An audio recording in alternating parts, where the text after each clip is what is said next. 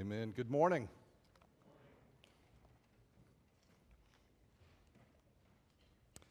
For several weeks now, we have been studying first the Lord's Prayer, and then the last couple of weeks, we have been focused on questions that you have had, that you have turned in about prayer. And I don't know anyone personally who's totally satisfied with their prayer life. And if you are the one that is, you can come see me after church. But I think most of us have a desire to grow in our prayer life and understanding what it's about and what God has called us to when we pray.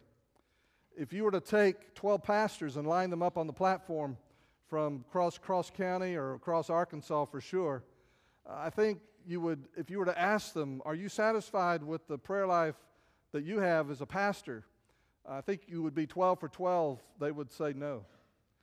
Are you satisfied, Pastor, with the prayer life in your congregation?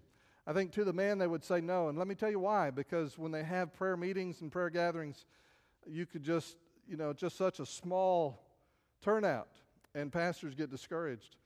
And in interacting with them for years now, a couple of things have stood out as reasons why. One is that people don't have a sense, in general, we don't have a sense of urgency about prayer. For some reason, we don't have a sense of urgency because, and you can fill in the blank, maybe you're not sure it does anything or makes any difference. Not sure anyone's listening. Uh, not sure that you're doing it right. Whatever the case may be, there's a, there's a lot of questions that people have, and so the urgency is really low. And you know, you and I, most of us don't do things unless we feel that it's important to do it. The other reason I believe that we suffer from this, not just as Baptists, but across denominational lines, I think most pastors admit struggling in this area, is because of this question that we're going to take up today. And so the title is I Have Another Question, but here's the question that we're going to look at this morning. And this, um, I, I was talking to the deacons earlier. I said, I believe this is going to be my, the best sermon I've ever shared. But I believe with all my heart this is one of the most important messages that I have shared as your pastor here at Wynn Baptist. And here's the question that we're going to look at today. Here it is If God is sovereign and already knows what he is going to do, why do I need to pray? Does prayer change anything? In approaching this question, there were so many things that came to mind, but what I opted to do was really try to share with you a picture of what happens when you and I pray. What, what are the dynamics? If I could lift the hood on, on someone's prayer that is answered, what is happening? What is taking place? And so I have five truths I want to share with you this morning that I believe will help you sort out that question to your own satisfaction. Here's the first truth I would share with you the prayer God answers begins in the heart of God. The prayer that God answers begins in the heart of God. You say, why do you say that? Well, there's so many passages that come to mind, but I want to call your attention to Isaiah 46, verse 9. We're going to look at a lot of scripture this morning, but I want to start with this passage. This is a good example. This is God speaking. Remember the former things of old, for I am God and there is no other. I am God and there is none like me. And earlier in this chapter, he's, he's addressing the Babylonians and their false gods and their false idolatrous worship. And, and whenever we have a perception of God that's not true, it's, it's imaginary and it's not lined up with who he really is. And, and so our imaginary gods are like idols, things that we think God is, that he's not, is like an idol. And he says, I'm different from the idols, and I'm different from any God that you can imagine. In what way? Verse 10 declaring the end from the beginning and from ancient times things that are not yet done, saying, My counsel shall stand, and I will do all my pleasure. That's what sets him apart from all the other gods. He has a will and his will is going to be done. He has a plan and a purpose, and he's going to carry out that plan and that purpose. And nothing can stop him. He knows what he's going to do in the future. He just doesn't know the future. He is accomplishing his purpose and his plan in our time with the passage of time. He is a sovereign God. So, what is he doing in this instance? Well, years before it really happened, in verse 11, he says, Calling a bird of prey from the east, the man who executes my counsel from a far country. And in this case, he's referring to Cyrus. The Babylonians had carried the people of God after the Battle of Carchemish uh, around 600 BC. They'd carried the people of God into captivity. But around 539 BC, a man named Cyrus came and whooped up on the Babylonians, and he released the people of God and sent them back to Israel. And, and God is saying, I know the end from the beginning. I know how this is going to play out. I've already got a guy years from now, because this prophecy was given years before it happened. He said, I already got a guy years from now. He's going to execute my counsel, he's going to carry out my plan. And then it closes Indeed, I have spoken it. I will also bring it to pass. I have purposed it. I will also do it. God speaks and establishes his plans, and they will be done. Corrie ten Boom was a survivor of Nazi concentration camps in World War II. She traveled all over the world by faith, teaching people how to walk with God. Two particular sayings that she gave really encapsulate everything she taught. The first one is this never be afraid to trust an unknown future to a known God. The second one speaks to what we're talking about. There is no panic in heaven. God has no problems only plans. So you and I look at the world and it seems to be careening out of control and that there's nothing in control and it's all chaos and it's all scary. And yet the scripture stands and says that he is on his throne. We have a God who is a king. He is sovereign. Nothing is out of control. And that's not only true among national and big political things that go on in the world and on the planet, but it's also true of your personal life. Your life is not playing out as one big accident, no matter what you may think or feel about your own life. In Proverbs chapter 19, verse 21, he says, There are many plans in a man's heart. How many of y'all have plans today? Lunch, I'm sure, is you got a plan, right? If not, come to my house. But I don't know if I'm going to eat in or out. There are many plans in a man's heart. Nevertheless, the Lord's counsel, that will stand. And so it even applies to the individual heart. I, I, I have a sense of making my own choices, and I choose to do this and I choose to that, and I have plans and so forth. But God's counsel for me as an individual is being played out. God has a plan for you. And listen, friend, you do not have to be afraid of the sovereignty of God. You know why? Because you don't want to pray to a God who's not in control. Do you?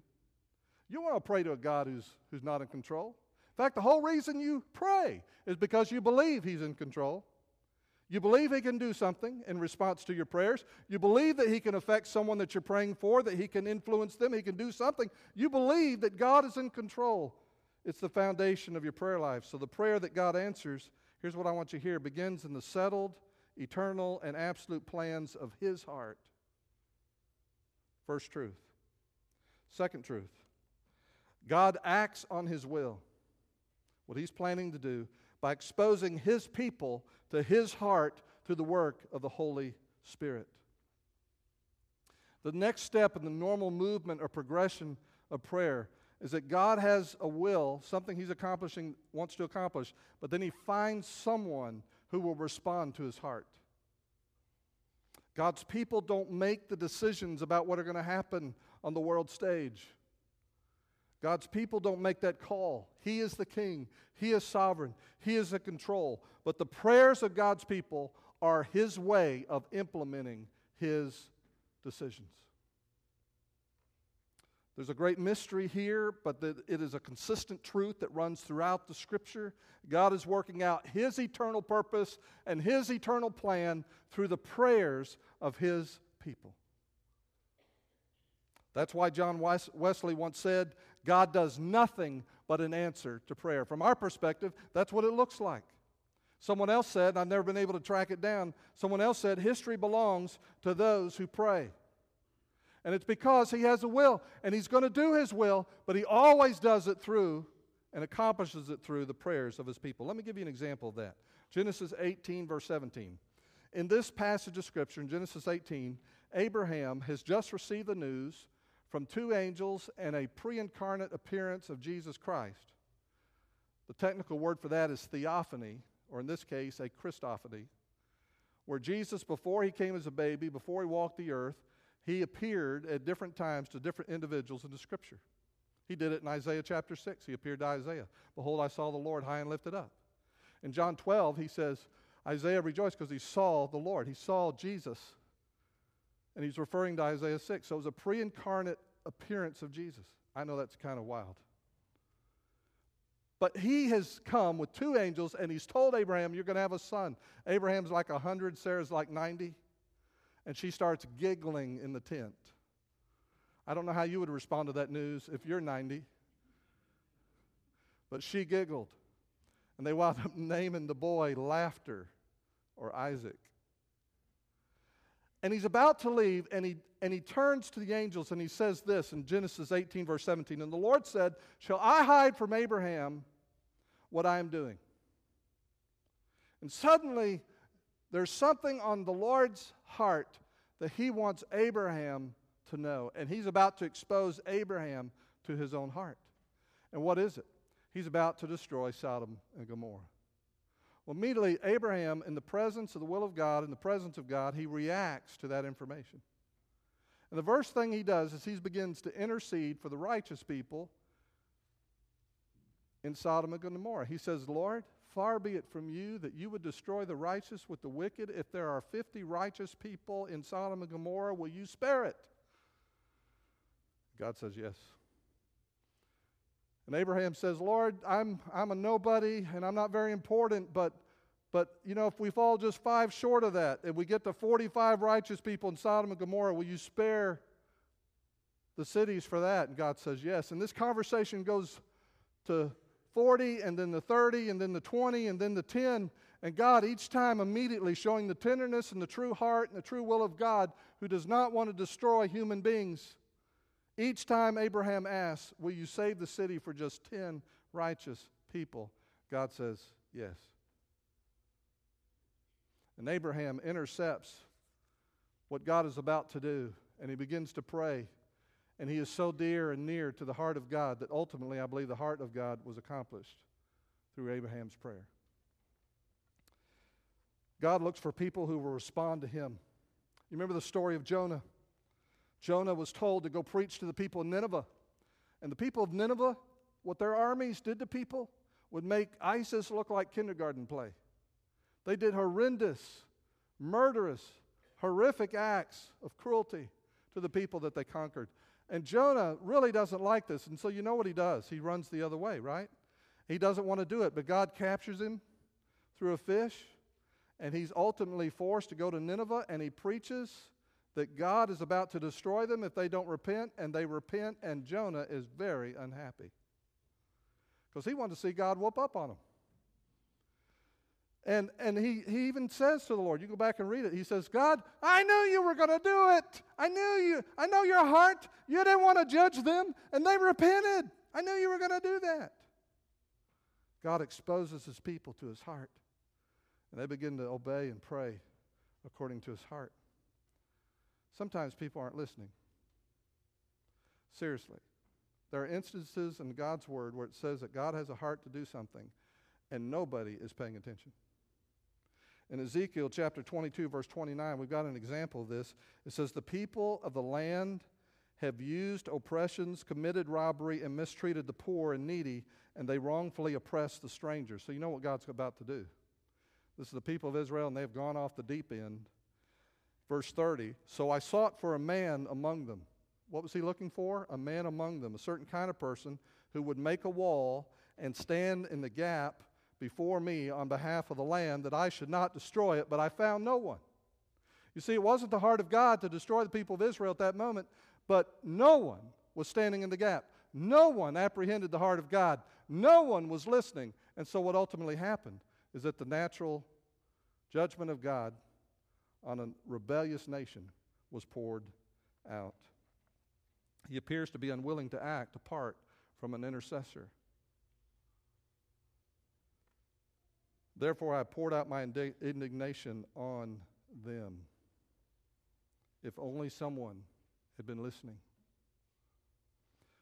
Prayer begins in the heart of God. He has a will, He wants to work His will, and how He chooses to do it is a mystery, but He chooses to do it through the prayers of His people. And so He exposes His people to His heart. And that brings us to the third truth God's people experience a need or a burden. And see, that's the human side of what takes place. That's the human side. And, and I want to pause here for just a moment because as you're listening to this, you're saying, well, it looks like you're saying that I can only pray the will of God and expect an answer if I'm praying the will of God. That is absolutely what Scripture teaches. We have to pray it in His name. I have to ask it according to His will. Everything in Scripture leads me to believe that I have to pray according to the will of God to expect an answer. But listen, there are times where you don't know the will of God. And what arises in you is a sense of need or a burden or a concern, and maybe you don't know how to pray. Is, does that mean you should go ahead and pray? Absolutely. Because sometimes we're aware of the heart of God. Sometimes we're not aware that God is speaking and putting something on our heart. We may be conscious of it. We may not be conscious of it. But listen to me. If you feel a need, that is God's invitation to come to Him and pray about that need. If you feel a burden, that is God calling you to come and lay that burden in His feet. The example is Jonah 2, verse 2. He's in the belly of the whale and he prays, I cried out to the Lord because of my affliction, and He answered me. Why did he cry out to the Lord? Because of his need. Because of his need. Because of his need. Some of you have a need even this morning, and you don't realize that that need is God creating an opportunity for you to come to Him. You're doing everything with that need except pray about it. And that need is God calling you to come to Him. Sometimes you experience need and you realize God has put me in this circumstance. God has allowed this thing to happen to me. And He's allowed this need to happen in my life, and I recognize that it's the heart of God or it wouldn't be happening. So, God, I come to you. How do you want me to respond to this need? Every need you have is a call from God to pray. Do you hear the phone ringing?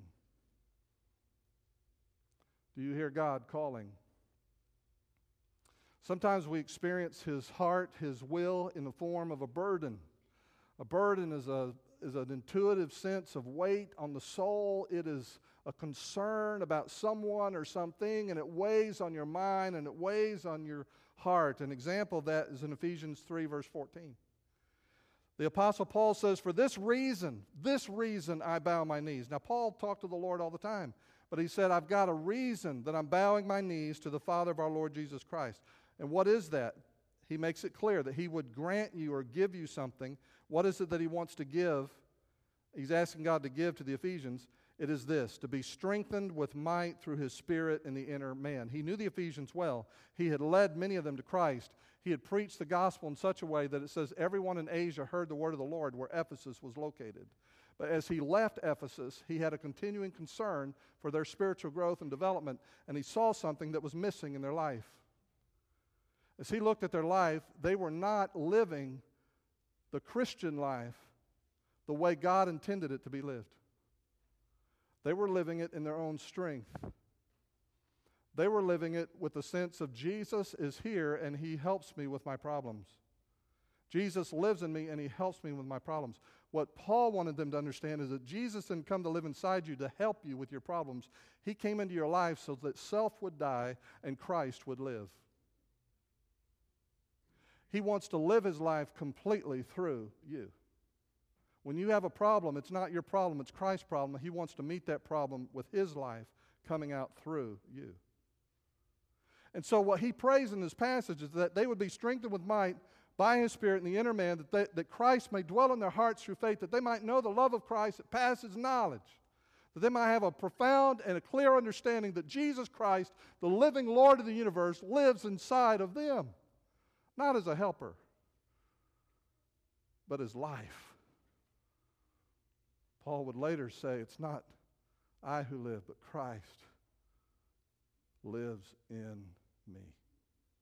And so when you and I look at somebody in the church, another Christian, we may say, You know, man, I see a big glaring blind spot in that guy's life, or I see something in that gal's life. She, man, she's, she's really missing it. She's really messing up. and you and I see something like that, and instead of taking that concern and processing it as a burden, a weight, a concern on the mind and the heart, we decide to go talk to somebody else about it, we have missed God's invitation to take that burden and bring it to Him and pray about it.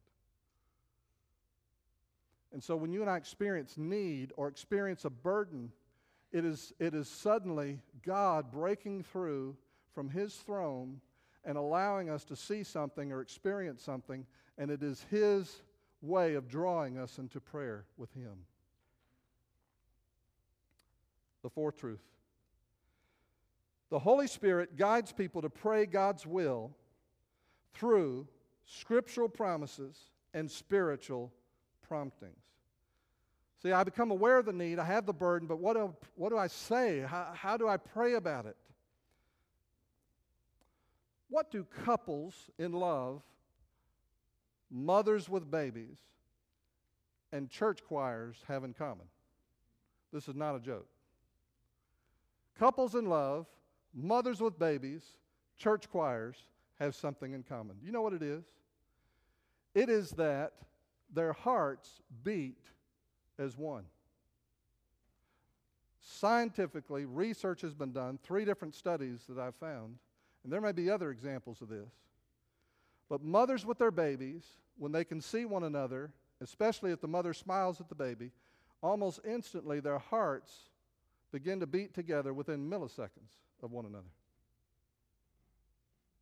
Couples in love can see each other across a room and smile. Their hearts and their respiration begin to line up. They begin to breathe at the same rate. Their hearts begin to beat as one. If some other guy walks in, doesn't do that for her. Some other gal works in, doesn't do, it, do that for him. But when those two, in love, look at each other, their hearts and respiration begin to align with one another. Church choirs, before they sing a song, they have hooked up EKGs to every member of a church choir. This happened in Sweden. They hooked them all up, and their EKGs are all over the map, all out of sync, heart rates, different rates, all kinds of stuff. But when they began to sing, all those EKG, EKGs began to settle into one beat. The hearts began to beat as one in the choir. And that is exactly what happens when you and I begin to pray is that you and I, our heart becomes exposed to the heart of God and given enough time and with the help of the Holy Spirit, with His Word and with His promptings, His heart and your heart will begin to beat as one and you'll know how to pray. You will know how to pray. Our hearts will beat as one. Old timers called this praying it through and older writings are just talking to old timers. When I started out ministry, people that knew how to pray, they would talk about praying it through. I took the matter to the Lord and I prayed it through. What are they saying? They said, I prayed and I prayed and I prayed till I understood what God was going to do and I was able to leave it with Him. And I asked Him to do His will in that situation. This happened to Nehemiah in the Old Testament. Nehemiah was the cupbearer to the king, meaning he was the closest confidant and advisor to the king. He was also a devout follower of God, and he loved the Word, and he read it often, and he prayed often. And one day, some guys came from Jerusalem, from the city that was precious to him, where the people of God had been evacuated and they had been exiled from there. And he just said, How is the city of Jerusalem? And they told him, almost casually, All the, the walls are burned down and lying flat, and the people are harassed and discouraged. And the men that carried the news, it didn't bother them, but Nehemiah was someone who heard the heart of God in that news report. And the Bible says, I sat down and I wept, and he continued to pray, and as best we can tell, it lasted about four months. He just sat before the Lord and he prayed. And he prayed. And he prayed. And what formed over those four months was a heart cry that was rooted in the Scripture and a heart cry that God would restore the people to Israel, restore the people to Jerusalem, and the walls would be rebuilt. It was never about rebuilding the walls, it was always about rebuilding the people of God. In Nehemiah chapter 1, verse 8, as he begins to pray, he says, Remember, I pray, the word, the word, the word that you commanded your servant Moses. And so Nehemiah uses God's promises and he brings it to his prayer before Jerusalem was destroyed years earlier. God had appointed watchmen, people who spiritually were supposed to watch over the people of Israel. They were the leaders, the spiritual leaders. And in Isaiah 56:10 it says that these watchmen who were supposed to look out for the welfare of the people of God were blind, they lack knowledge and they asleep, and they're asleep. But in Isaiah 62 all of that changes. Now he's about to restore the city, and when he does, listen to what it says. He promises to restore Jerusalem. Listen to what kind of leader he's raising up. Verse, verse 6. On your walls, O Jerusalem, I have appointed watchmen all day and all night. They will never keep silent. And what are they doing? You who remind the Lord, take no rest for yourselves. See, the way they were praying is that they were reminding of God, bringing something to God His will, His purpose, His word. Take no rest for yourselves and give him, God, no rest until he establishes and makes Jerusalem a praise in the earth. These are men and women who are simply praying the heart of God back to God. They have felt the need, they have felt the burden, they've been appointed by God as watchmen. Oh, that God would give us watchmen at Wynn Baptist Church who have a heart to stand before God and pray the promises of God back to God and to remind God and give Him no rest. Oh, God, you have said. Oh God, you have said in your word. How does God get us to a place where we actually are able to see the will of God that is in heaven done on earth? He does it through His Holy Spirit. His Holy Spirit is the one who communicates to us the life and the presence of God. It's His Holy Spirit who allows us to draw near His heart and for our hearts to begin to synchronize with His heart in beating. It's the Holy Spirit of God who enables you to pray. In John chapter 16, verse 13, Jesus taught it this way However, when He, the Spirit of truth, has come, He will guide you into all truth. For He will not speak on His own authority, but whatever He hears, He will speak, and He will tell you things to come. In other words, Lord, what do you want to do in this situation? What is it that you're about to do? What is it that, that you want me to pray that you would do? And it's the Holy Spirit who will bring that to our prayer time. The Holy Spirit is the one who helps us to know what God wants to do and what He is about to do. So, what happens? When the heart of God and the people of God are exposed to that heart and we experience need and we experience a burden, and with the help of the Holy Spirit, we begin to pray His will back to Him. Say, Lord, in your word, you have said, you have promised, this is what you have said that you want to do. What happens to our home? What happens to my life? What happens to our church? What happens to our community when we begin to pray like that? Number five, God accomplishes his will and purpose by answering the cries of his people. That's what happens. He answers. And the hand of God enters into our time and space, and he begins to work. And he works in ways that can only be described as things that we never thought were possible and were far beyond our imagination. Paul actually describes that in Ephesians. Listen to John's summary. This is everything that we've studied this morning. 1 John 5 14 and 15. Now, this is the confidence, he's talking to you and me. This is the confidence that we have in him. That if we, it's you and me, if we ask anything according to his will, he hears us. Now, that's code language for something very specific. But he's telling you if there's a secret to answered prayer, he's telling you the secret to answered prayer. It is asking according to the will of God. And if you and I take time to discern, to draw near, to make that request, and even when we don't, Romans 8:26 says the Holy Spirit makes intercession for us with groanings that cannot be uttered. So the Holy Spirit helps us even when we don't know what to pray. But if we will ask according to his will, it says he hears us. That's code language for what happens in verse 15.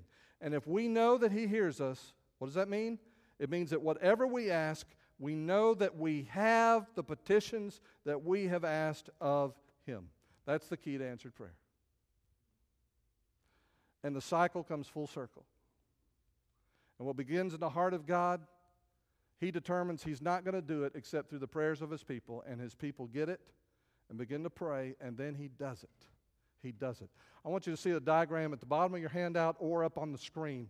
It is a picture. I like pictures, I like visual things. It is a picture of what we just talked about this morning. What I want you to notice, first of all, is the line that runs from left to right, straight across the screen. That's a dividing line between the world that is seen and the world that is unseen.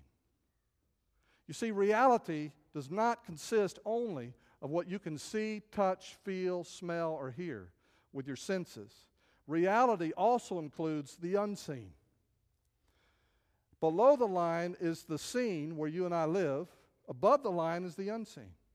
Below the line is temporal. You and I live in time. Above the line is eternal. God lives and exists outside of time.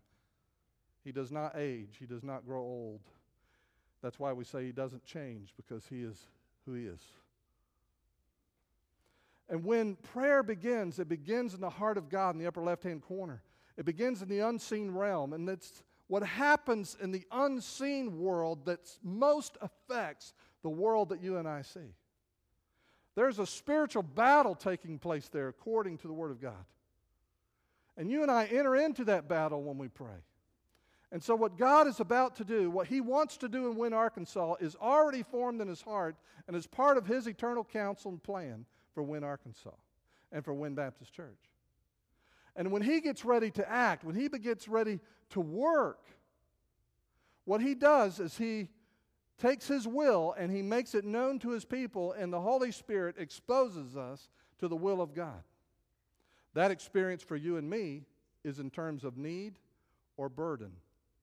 That's what happens for us on our end. The Holy Spirit exposes us to the will of God. We experience need or burden. I may be conscious that it's from the Lord. I may not be conscious of it, but that's what's happening.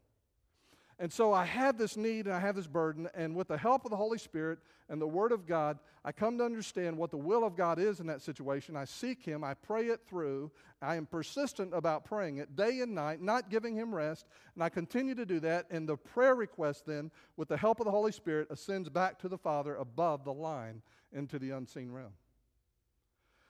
And this prayer that began in the heart of God, that goes through the, the people of God, is now approaching God once again, and the hand of God is what works. The hand of God then comes back into our time and space, and what we have been praying and learning about in the Lord's Prayer becomes true. Thy kingdom come, your will be done, Lord, on earth as it is in heaven. And that's the picture that He wants you and I to carry when we come to Him and when we pray. And I may, stand, I may spend 10 minutes. Our daughter was just recently in northern Iraq. I may spend 10 minutes praying for Muslims,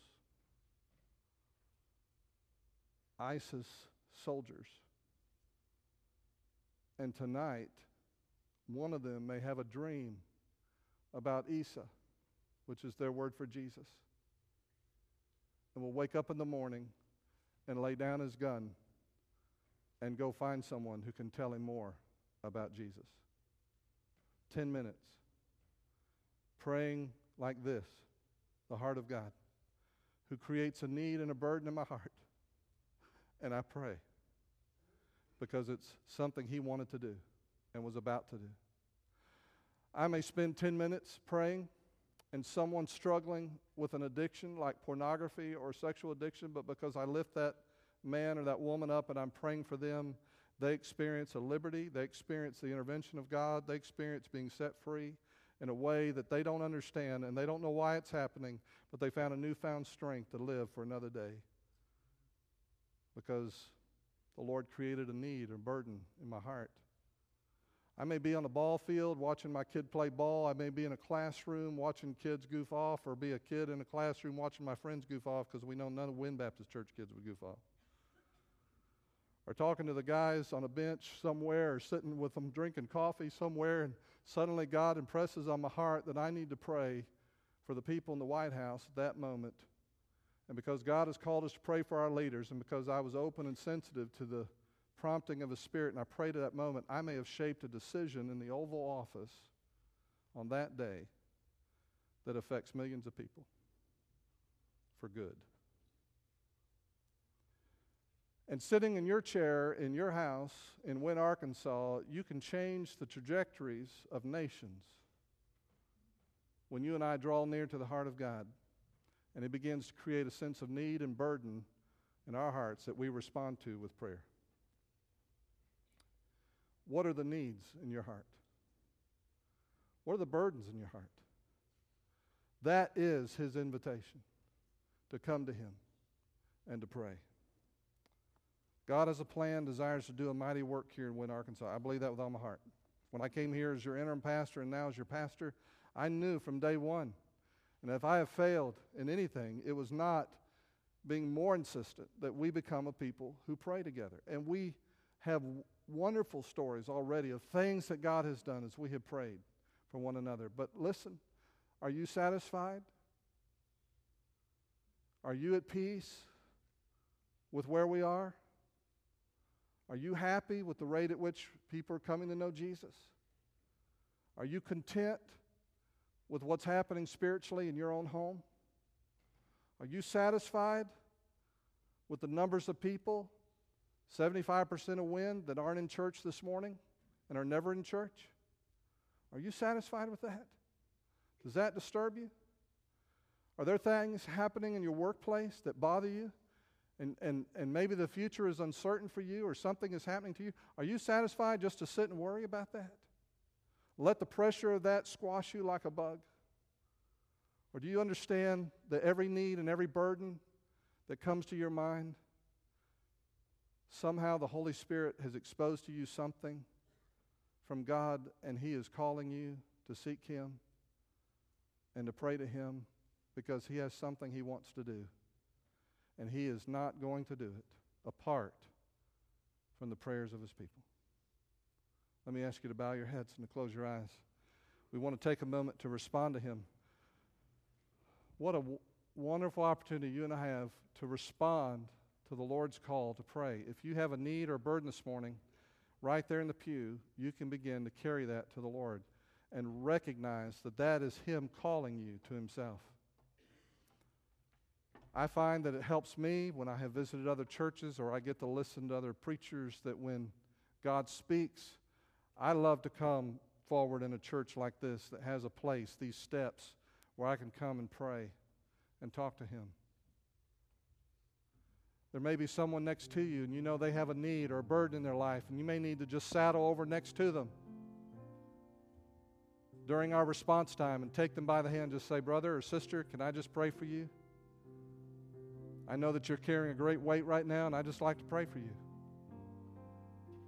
Or maybe two of you, three of you will come together and pray down here for someone that you know is hurting, that needs someone to intercede for them.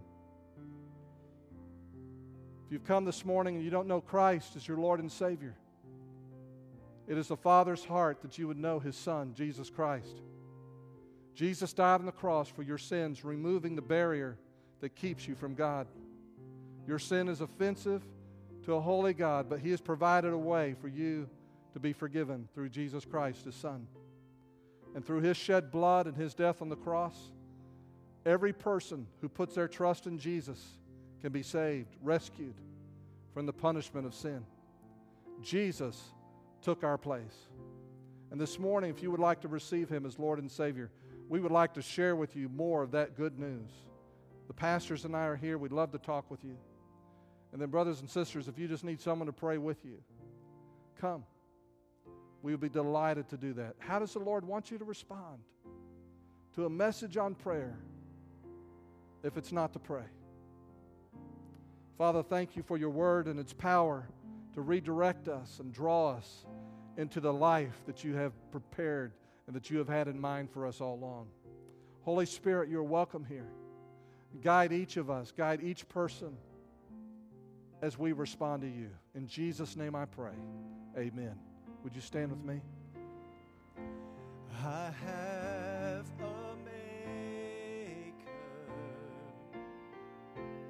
He formed my heart before even time began. My life was in His hand. He knows my name. He knows my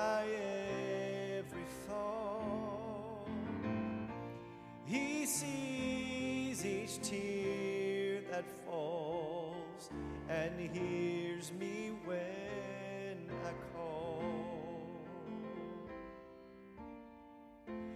I have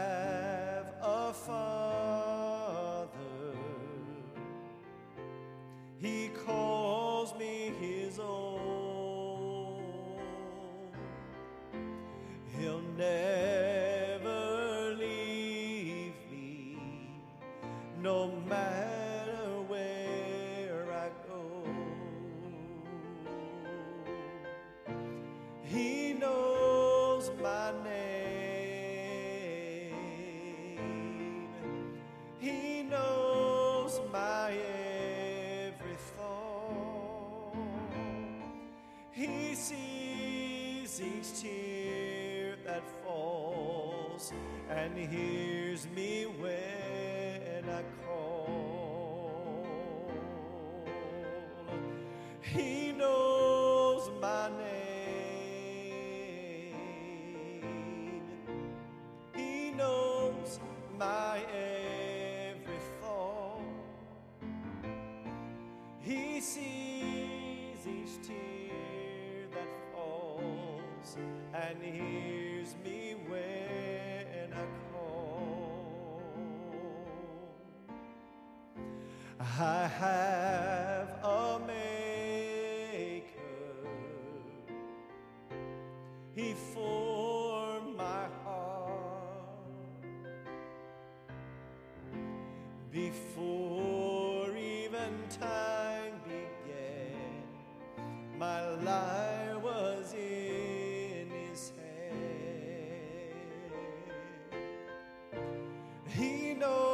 The altar's open. name. There's still time.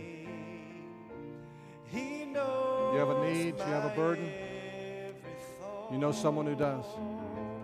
Take time to pray for them. He sees each tear that falls Intercede for them. hears me when I call. Let me ask you to bow your heads and close your eyes. Just do that. Just go to the Lord. Father, how do you want me to pray? How do you want me to respond? Whatever He brings to mind, whatever is pressing, whatever is causing you to be anxious.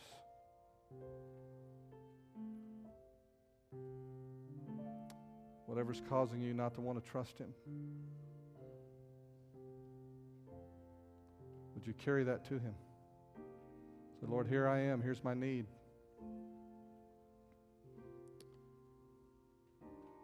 Teach me, Lord, how to pray about my need. Teach me, Lord, what your heart is. Let me be a channel through which you can work and do mighty things in my home, in my church, in my town.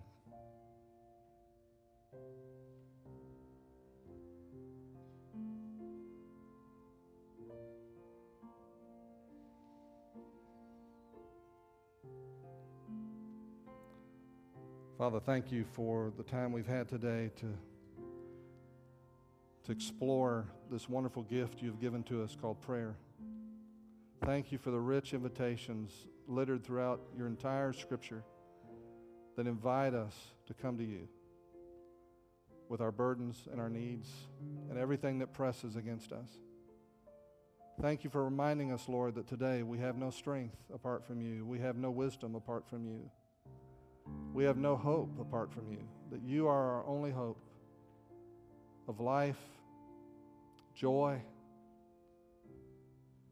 And Father, we ask that as a consequence of our being together today and in keeping with the prayers of your saints through the ages and through the decades, even here at Wynne Baptist Church, that we might become that people through which you can work and do mighty things. And that we might be the generation that you use as a channel. We pray that you would come to the Delta. We pray that you would come to Wynne.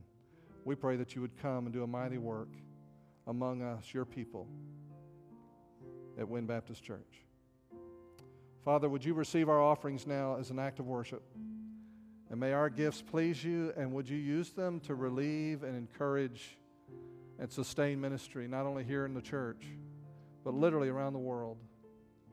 Missionaries who need encouragement today, both in North American cities and places that our churches are being started, and literally in cities and communities all over the planet. Would you take our gifts and multiply them and use them? And we ask it in Jesus' name. Amen.